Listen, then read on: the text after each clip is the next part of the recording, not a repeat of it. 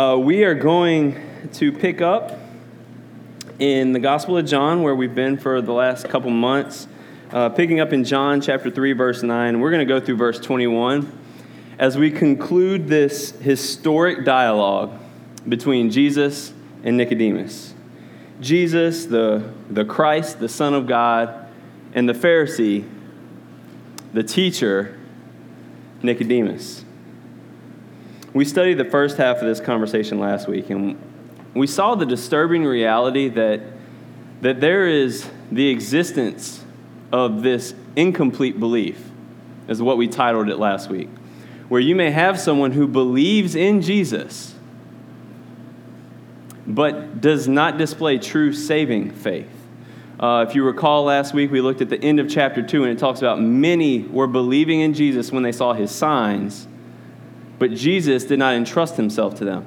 And then John, our author, inserted this conversation that we have with Nicodemus as a, an individual representation of that many. We contrasted Nicodemus's belief in Jesus as a great teacher, right? He comes to Jesus and he says, Rabbi, we know that you are a great teacher because we have seen your signs. And we contrasted that with the belief of the disciples who believed in Jesus not as a great teacher, but as the Son of God, not because they saw his signs, but because by his signs they saw his glory. We learned that Nicodemus' main concern was getting into the kingdom of God. And so when you think about the life of Nicodemus, he was a Pharisee, right? And he had risen up the ranks. He was a member of the Sanhedrin, the, the ruling body. He has given up a lot of liberties throughout his life so that he can ensure that he's going to make it into this kingdom. And you saw how frustrated he was whenever Jesus told him that his external religious acts were not sufficient, but that he would have to be born again, not in the flesh, but in the spirit. This new birth, known as regeneration within historical Christianity, is a requirement for one to display true complete saving faith. And we learned last week by the words of Jesus Christ himself that this process of regeneration by the Holy Spirit is outside of man's control. You remember that's why Nicodemus was so frustrated. Because he's done all of these things his whole life to make sure he can get in, and Jesus tells him, No, you've got to be born again, and you can't even do that. Jesus used the the, the illustration of a physical birth to communicate this spiritual truth of a spiritual birth. By the way, this week I hear is a big week for Sean and Katie Booth, so if you would pray for them this week, uh, new birth, new life will happen in the physical realm, and so pray for spiritual as well this week and pray for safety. But back to this. Uh, we learned that the Spirit's movement upon men and women's hearts was like that of the wind. He uses another illustration there. And like the wind, the Spirit, he, he moves where he wishes, when he wishes. It's outside of man's control. That truth pointed us back to the truth that we had already seen in chapter 1, when our author John stated that all believers are born into the family of God, not of blood nor of the will of the flesh, nor of the will of man, but of God and God alone. And that's a tough truth to accept. That's difficult. Although this should be good news because Scripture tells us in Ephesians 2 that we are spiritually dead in our trespasses and sin. When we come into this world, we are spiritually dead people, and dead people don't believe in anything. But we don't like to hear that we don't like the fact that this is out of our control. We, we like to retain that part. Scripture also tells us in 1 Corinthians 2 that we naturally don't accept spiritual things because they are foolish to us. So it takes a supernatural work of the Holy Spirit to give us new spiritual life so that these spiritual things can be perceived by us. Scripture tells us in Romans 3 that not a single human being is righteous, and that none of us understand the gospel in our own ability, and that not a single one of us seeks for God. And yet we, we kind of rebel, we fight against this truth that God has to do something for us. The good news that we learned about last week is that instead of us having to pursue God, God pursues us. His Holy Spirit comes after our hearts, and He moves upon our hearts so that we can respond in belief.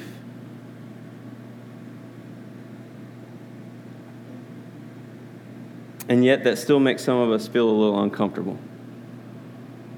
And so this week, I was really thinking, I say this week, um, from Friday. Friday, I was really thinking as I was studying this, uh, why does that make us uncomfortable? And th- this is where this is what I think.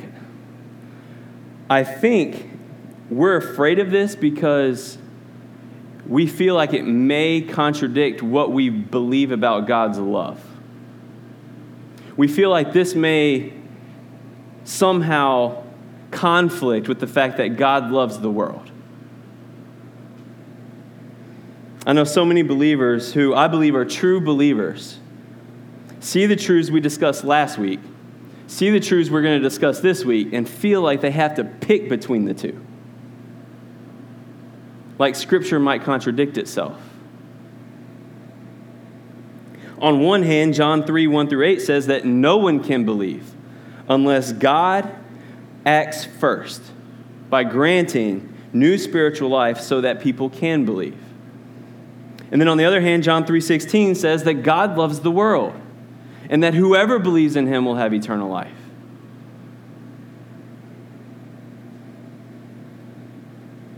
So it seems like John 3 1 through 8 would frustrate that invitation to whoever would believe. My aim this morning is to give us all a renewed confidence in the love that God has for us. I want you to see that this morning.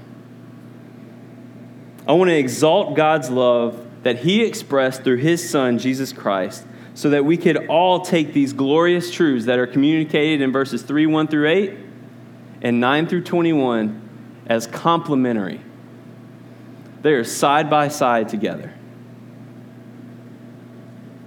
If nothing else occurs this morning, my prayer is that our view of God's love for the world is enlarged so that we see him in all of his glory more clearly.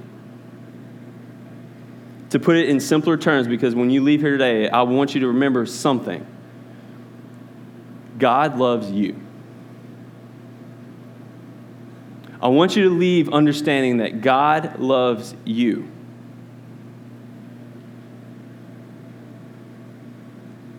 Some of you may already believe that this morning. My prayer is that you continue to rejoice in this love and that you bask in the depth of God's love for you. Because it is deep. We will spend the rest of eternity searching the scriptures to understand exactly how deep that is. It's immeasurable. But I also know that others of you may struggle to believe that this morning. You have your reasons. It could be that you don't feel worthy of His love.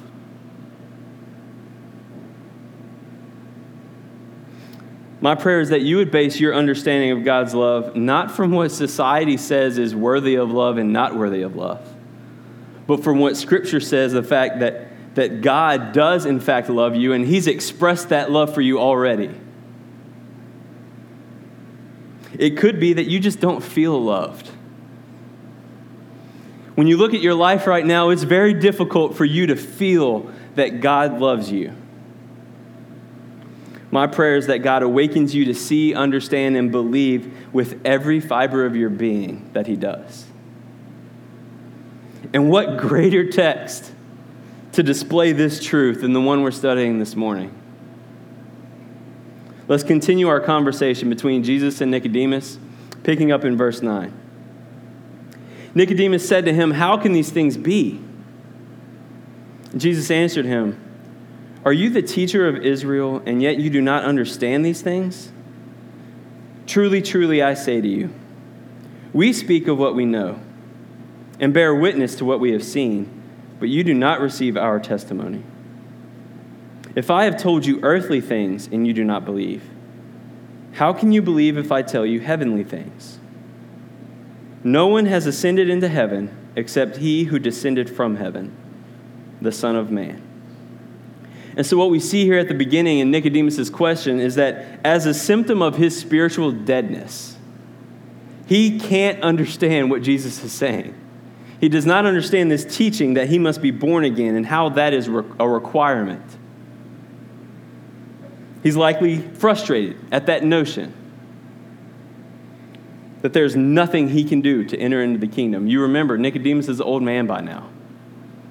So when Jesus told him, You've got to be born again, he's got to go back all the way to the beginning of his life, start fresh. That all of this stuff that he's done means nothing. Jesus then rebukes him for his lack of understanding. Jesus says, You are the prominent teacher of God's chosen people, Israel and yet you don't understand these things.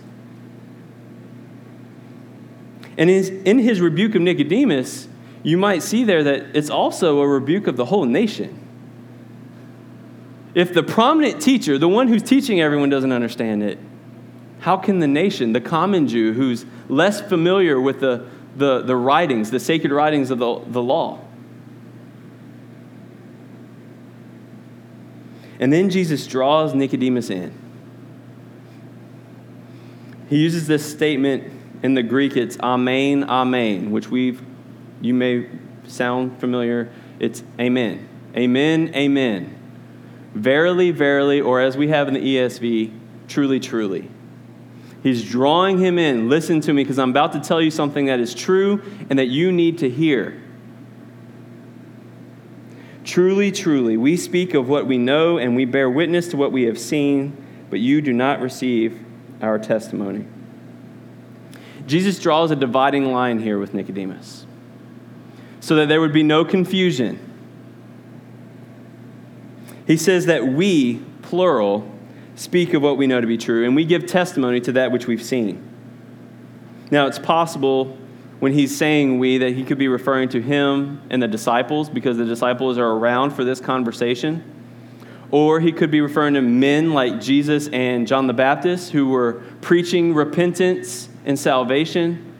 Or he could just be using a general term that's saying we, as in all of those who believe and proclaim this truth. I'm not sure. But one thing for sure is that Jesus is included in that we. And so Jesus is saying, I'm giving you testimony. I'm bearing witness to what I know. And yet you do not receive it. And that you is also plural. You don't see it in the English language. That's a difficult thing to see, but that's plural. And what he's saying is there's a dividing line between those of us who believe and you Pharisees the group that Nicodemus associates himself with. He wants to make sure that Nicodemus is not confused and believe that he is a member of this group of people who are believers. And then Jesus' next words display the extent to which Nicodemus and really all men who are spiritually dead lack understanding. He says, If you don't believe in earthly things, it is impossible for you to believe when I tell you heavenly things. Now, when he says earthly things, he's referring back to this, this discussion about the new birth, regeneration. And we've already discussed that's not an earthly thing, that is a supernatural work of the Holy Spirit. But when he says earthly things, he's pointing to the fact that he's used earthly illustrations to communicate those truths. He used the birth and we all know birth. We can understand birth. And so he points his, uh, his attention to this fact that all of us must be reborn. And then he also talked about the wind and we can identify with what the wind is. That is an earthly thing. And Jesus says, if you can't understand when I'm giving you earthly illustrations, how are you going to understand when I start talking about heavenly things? These are more difficult truths, greater. And he says, No one has ascended into heaven except he who descended from heaven himself, the Son of Man. Jesus is going even further to point out the extent of Nicodemus' unbelief. Who better to teach Nicodemus, Nicodemus the spiritual truths of salvation than the Son of God who has come down from heaven and took, taken on flesh? And yet, Nicodemus, standing right before him, God Himself in the flesh teaching him, does not understand.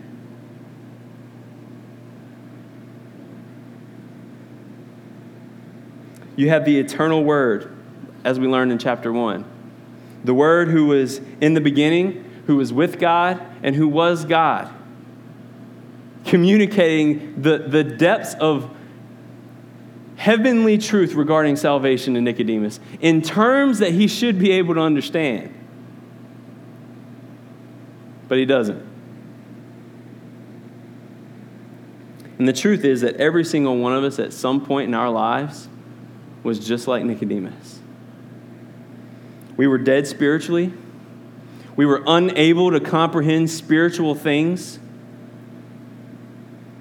Even if Jesus, the Son of God Himself, were to stand before you and to teach those. For those of us who have been granted the Spirit necessary to believe, let us not grow arrogant and think that we had anything to do with that. That's outside of our control. Left to ourselves, we would never believe. No one seeks after God, no one understands. This is a humble gospel, it humiliates us. Let us not forget the state from which we were saved. We were saved by grace, expressed through the faith that we've been given to believe. And then Jesus moves this discussion. So he's been talking about regeneration, the work of the Holy Spirit. And so that if you're if you're going to believe, you have to have this. The Holy Spirit has to give you new life. And he moves from regeneration to justification. What are we believing? Who are we believing in? And what does that mean for us?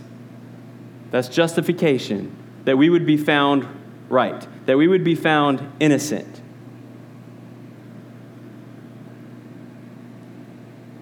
And so, picking up in verses 14 through 18, Jesus says, And as Moses lifted up the serpent in the wilderness, so must the Son of Man be lifted up, that whoever believes in him may have eternal life. For God so loved the world that he gave his only Son that whoever believes in him should not perish, but have eternal life. For God did not send his Son into the world to condemn the world, but in order that the world might be saved through him. Whoever believes in him is not condemned, but whoever does not believe is condemned already, because he has not believed in the name of the only Son of God. I love the picture that Jesus paints here with this reference to Moses in the wilderness. Again, Jesus is taking the gospel and he's relating it to something that Nicodemus could understand.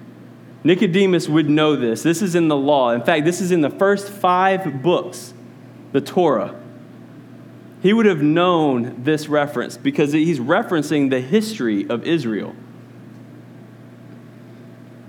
Before it was birth and wind, now it is a reference to his heritage.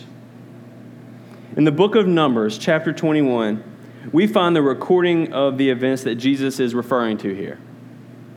At this point in the history of Israel, God has used Moses to deliver his chosen people from Egyptian captivity. And so God has delivered them from slavery. He's parted the Red Sea. He's provided food from the, for them from heaven, manna. He's provided them with quail. He's brought forth water from a rock. And the people of God are found complaining. Much like we might be tempted to do today. Right? So pick up with me in Numbers 21, starting in verse 4, and we're going to go to verse 9. And I want you to see what happens as a result of their complaint. From Mount Hor, they set out by the way to the Red Sea to go around the land of Edom. And the people became impatient on the way. And the people spoke against God and against Moses. Why have you brought us up out of Egypt to die in the wilderness? For there is no food and no water, and we loathe this worthless food. Now, side note there. You would think that they would be a little bit more grateful, right? This food is coming from heaven manna. We, we still don't know what it is. This was something very unique to them, and they call it worthless. And it's almost like, hey, we would rather go back into captivity. Can you bring us back? Because at least we had food.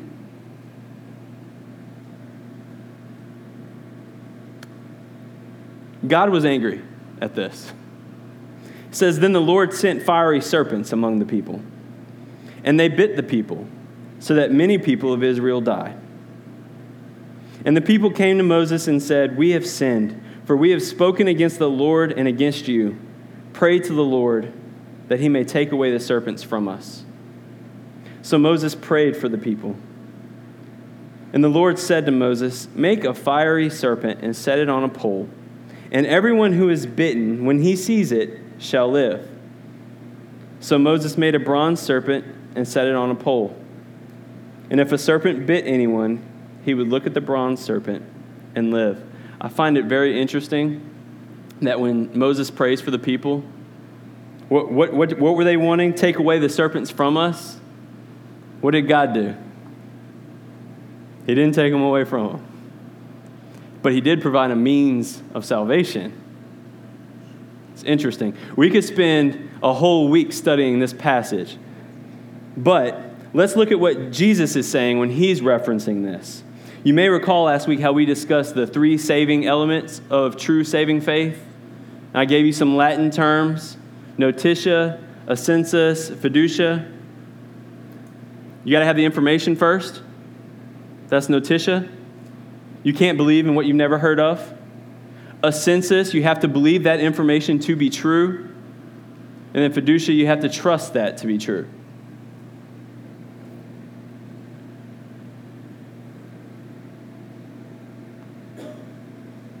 All three, say, all three elements are necessary. Last week, I used a simple illustration of a chair. This week, let's use Jesus' illustration this bronze serpent. Imagine you're there with Moses and you're bitten by a serpent. How do you survive? Well, first, you have to have the information that God has provided a means for survival you have to know that this bronze serpent exists somewhere on a pole. But that's not good enough if you're bitten by a serpent, right? You can't just know that this thing exists. You also have to accept it to be true. I mean, you can see that somebody next to you may have been bitten by a serpent and they look back at the bronze serpent and they're still living, so it, it works. I believe it to be true. But when you're bit by a serpent, what good does that do you unless you turn and look at the serpent for yourself, trusting that that bronze serpent that Jesus has, that God has provided will save you? You see the three elements of true saving faith there? And the reason I love this is because you can see that in reference to the cross.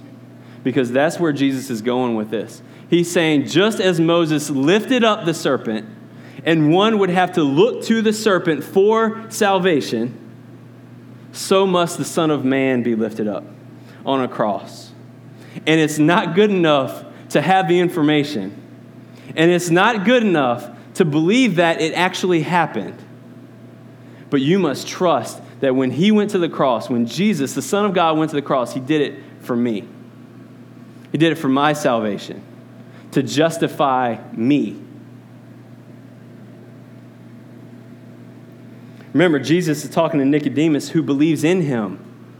He believes he's a good teacher, but he does not express this third element of faith, of trusting in him for salvation. He is still depending upon his own works. Have I done enough, God, to get into your kingdom? So he's pointing him to the cross. He's saying that in order for one to be saved, they must not only have that information and believe it to be true, but they must trust it for themselves. And then we get to quite possibly the most popular verse in all of Scripture. Martin Luther said this verse, John 3:16, was the Bible in miniature.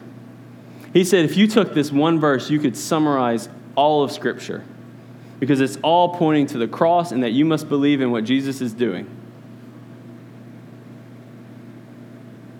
What's interesting is this week in our community group, I pointed out the fact that everybody knows this verse. If you've grown up in church, you've probably memorized this. And so I asked them to, to, to say it out loud as a group.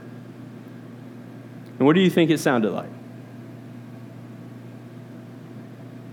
For God so loved the world that he gave his only begotten Son, that whoever believes in him should not perish but have eternal life. And I was really quick to point out to them you would think you might say that with more excitement, right? I mean, this is John 3:16. Whoever believes in him would have eternal life. For God so loved the world, but we've become so numb to it. For God so loved the world. I hope that seeing this verse in its full context this morning gives you a fresh look at John 3:16. I hope you love this verse, and I hope you, I hope you have memorized it, but I hope that you see it for what it is. And you, you recognize what's being communicated in this. So, in order to do that, I'm going to read it along with verses 17 through 18. I once had a, a pastor tell me, I was asking him some questions, actually very similar to what we've been talking about going through John 3. I was like, man, I see here that that the Holy Spirit has to work, and I, I just I'm struggling with that. How does that work with man responding to God's call? How, how, how does all that go together? And I remember he said to me, I see where you're going with this, and I'm just going to tell you, I preach John 3.16. That's good, but what about 17 and 18? What about going back to 14? Like, I'm okay with preaching John 3:16 as long as you understand what it's saying and you understand it in its context. Because John 3:16 is powerful. It has led many thousands likely to salvation. Because in the truths communicated in John 3:16, we get to see the love of God magnified, expressed. And I hope that we all enjoy it and that we take great delight in John 3:16 but let's understand it for what it is. John 3:16 is not an invitation. Now hear me. I'm not saying that me reading John 3:16 and communicating those truths to you would be an invitation. Because I am inviting you to trust in this truth that God loves you and he sent his son for you. That is an invitation, but John 3:16 is just stating a fact. For God so loved the world. When he starts off with that word for, he is explaining what he has just communicated in verses 14 through 15. It is an explanation. I'm going to give you more information here. You got to imagine, we've heard John 3:16 a lot. If you've grown up in the church, it's very familiar to you, but this was the first time it was ever stated. The disciples, put yourself in their shoes. For God so loved the world that he gave his only son. Put yourself in Nicodemus' shoes. The first time he's ever heard this groundbreaking truth that God loves me, and he loves me so much that he gave up his only son for me.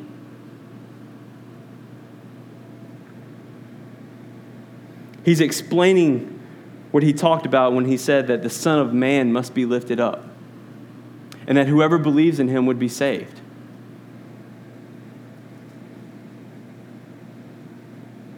When Jesus says that God loved the world, he is not talking about a quantity of people. This is not a number here. Friday evening, I had some time where I was preparing, and uh, John Piper referenced a book in, in one of his sermons. It's called The Difficult Doctrine of the Love of God by D.A. Carson. Uh, I've read this a number of years ago. So I just picked it back up and I read through the first couple of chapters. Uh, very short. I would encourage you to read it. Because if you struggle with how God's love, how it works with his sovereign work in salvation, how is that loving? How can I how can I take both of those truths and put them together and it work? This is a very good resource, and it doesn't take long to read. It's like 90 pages. But D.A. Carson in this book, he has a quote that I had to underline years ago. It says, God's love, in, God's love in sending the Lord Jesus is to be admired not because it is extended to so big a thing as the world, but to so bad a thing. Not to so many people, as to such wicked people. This is not about quantity, but this is talking about a specific quality of man, the world. And you'll see that in John's writings. When he, when he brings up the world, he is talking about evil, our sinful nature. When the light came into the world, he is coming, stepping down out of glory into darkness, into evil. I don't have to tell you that God loves the world, that God has a plan for the nations. We talk about that very often here. That's not what John 3:16 was saying. He's talking about the evil brokenness that we were in. God loved us in that. Romans 5 8 says something similar that God showed his love for us, and that while we were still sinners, Christ died for us. That we didn't have to respond to him with love first but that while we were still in rebellion, still rejecting him, his son died for us. So we could read John 3:16 when it says for God so loved the world and say for God so loved evil, rebellious man that has rejected him over and over and has disobeyed him and hated him. For God so loved that man that he gave his only son for him.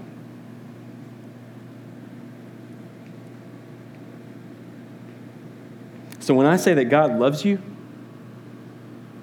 that's the kind of love I'm talking about. I don't have any children. But for those of you who do, you can put yourself in this position. If you were to go to your child and say, I've got these enemies, they hate me, I have extended love and grace to them, and yet they complain about me and they rebel against me. I've given them everything they, they, that they need, and instead they worship something else. Can you go die for them? I need you to go die for them so that I can have a relationship with them. That's how much God loves us. That's how much God loves you. You didn't have to come to Him first. He said, I love you so much, I'm going to give up my son for you. And Jesus, we, John wants us to believe in the Christ, right? The Son of God. And so Jesus Himself obeys His Father in submission to His holy Father and says, I'm dying for you because I love you. That's the kind of love that God has for us. The kind of love that would compel him to send his only son to die on our behalf so that through him he might gain many children.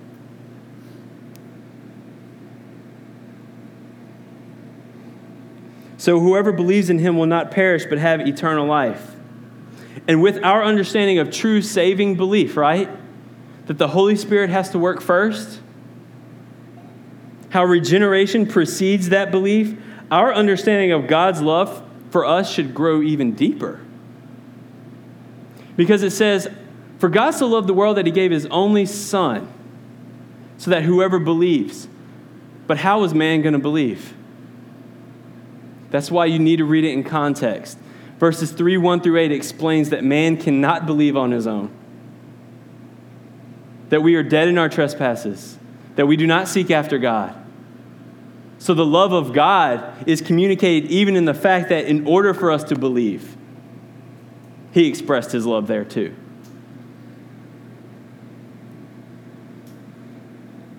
Jesus goes on to tell Nicodemus that God didn't send him into the world to condemn it but to die, so that through him the world might be saved. Is referring to this state of people, that evil man might be saved. We see in verse 18 that Jesus didn't need to condemn anyone, he didn't have to do that. Because anyone that does not believe already stands condemned. That is our natural state. We are condemned when we come into this world because of the fall of Adam. It is only by the gracious, supernatural work of the Holy Spirit and the immeasurable love of God expressed in the death of his Son, Jesus Christ, that we are mercifully saved.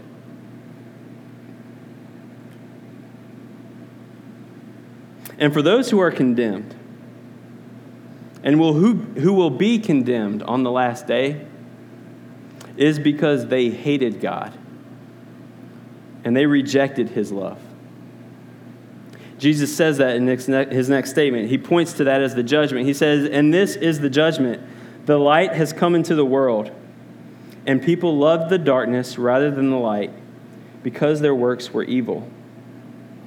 For everyone who does wicked things hates the light and does not come to the light, lest his works should be exposed. But whoever does what is true comes to the light, so that it may be clearly seen that his works have been carried out in God. Jesus Christ, the light of the world, as we learn in, in chapter 1, has come into the world. And instead of receiving him and believing in him as the only Son of God, they clung to the darkness. And we talked about this when we were going through that. We don't just like darkness. Jesus says we love darkness. We love the fact that in darkness we can hide our sin that we can do things and not be seen.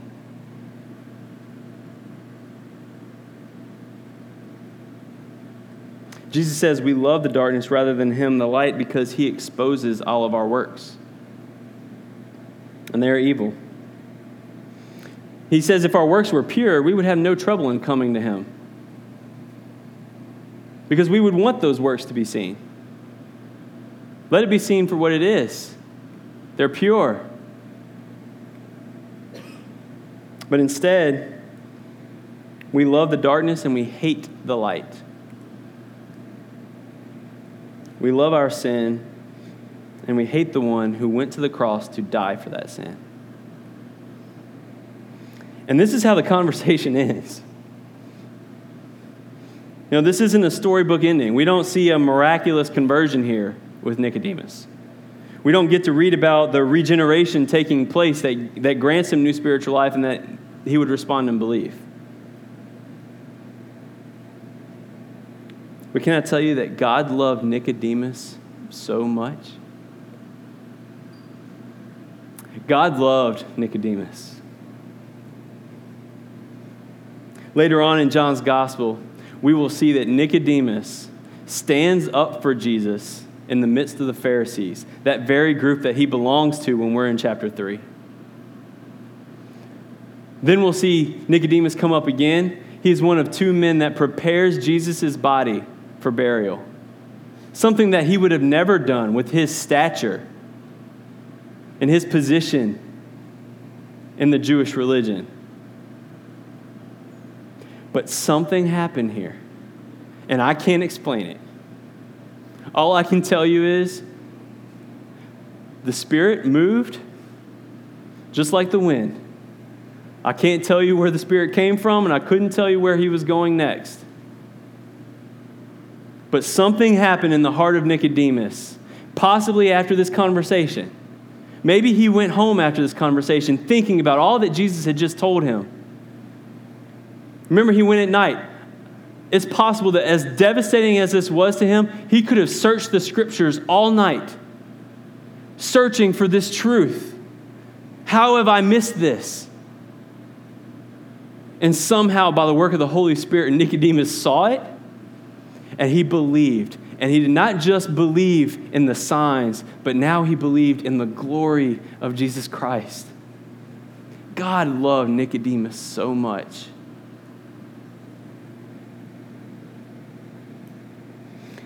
And so, if there's anyone here that has not believed in that Christ for salvation,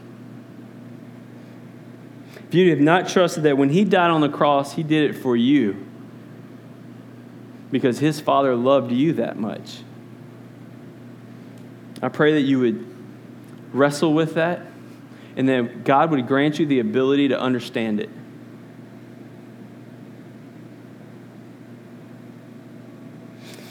And if you were to believe that truth, just know that you're going to find yourself in the family of God, reunited with Him for all eternity.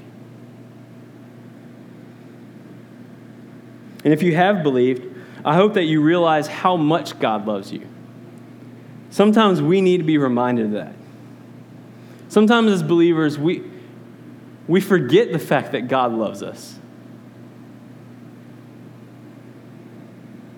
Not that we have earned his love or that we deserve his love, but that despite our unworthiness, he has overcome our evil state so that we can spend eternity with him. Remember his love. Whenever you're tempted to believe that God's love is conditioned on your pleasing him, your good works. Look, he takes great delight in your good works, and he wants those things to happen. But his love is not conditioned upon that because even before you did anything good, he expressed his love for you. Or when things don't seem to be going well, and you wonder, God, where are you? Do you love me? Remember the fact that he's already put it on display for you. The problem isn't with him, it's with us. He has pursued us. He has given us the ability to believe in Him. He has given us the ability to believe in the death and burial and resurrection of His Son, who died on our behalf so that we might be justified. And He's given us eternal hope that one day we will reign, we will be co heirs with Christ, reigning alongside Him. It's because He loves us. So if you're believing as a child of the light, let's stop playing around in the darkness of our own hearts. Let, let's, let's stop doing that. Instead, let's let go of the darkness and step into the light, recognizing that it's going to hurt. It's not going to be all fun, but let's fully embrace it so that our evil hearts, our evil works might be purified, that we may be sanctified, and that we may clearly represent Christ.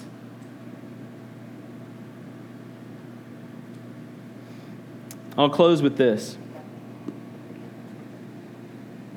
It's one of my favorite Psalms. And while I was preparing, I just kept thinking. Uh, sometimes, like, the song just goes on in my head over and over. And we've sung it here before, so it's going to be familiar to you, but I want you to listen to the lyrics. I'm not going to sing. Natalie told me I can't. How deep the Father's love for us. How vast, beyond all measure, that He should give His only Son to make a wretch his treasure. How great the pain of searing loss! The father turns his face away as wounds which mar the chosen one bring many sons to glory. Behold the man upon a cross, my sin upon his shoulders. Ashamed, I hear my mocking voice call out among the scoffers. It was my sin that held him there until it was accomplished. His dying breath has brought me life. I know that it is finished. I will not boast in anything no gifts, no power, no wisdom. But I will boast in Jesus Christ, his death and resurrection. Why should I gain from his reward? I cannot give an answer. But this I know with all my heart his wounds have paid my ransom.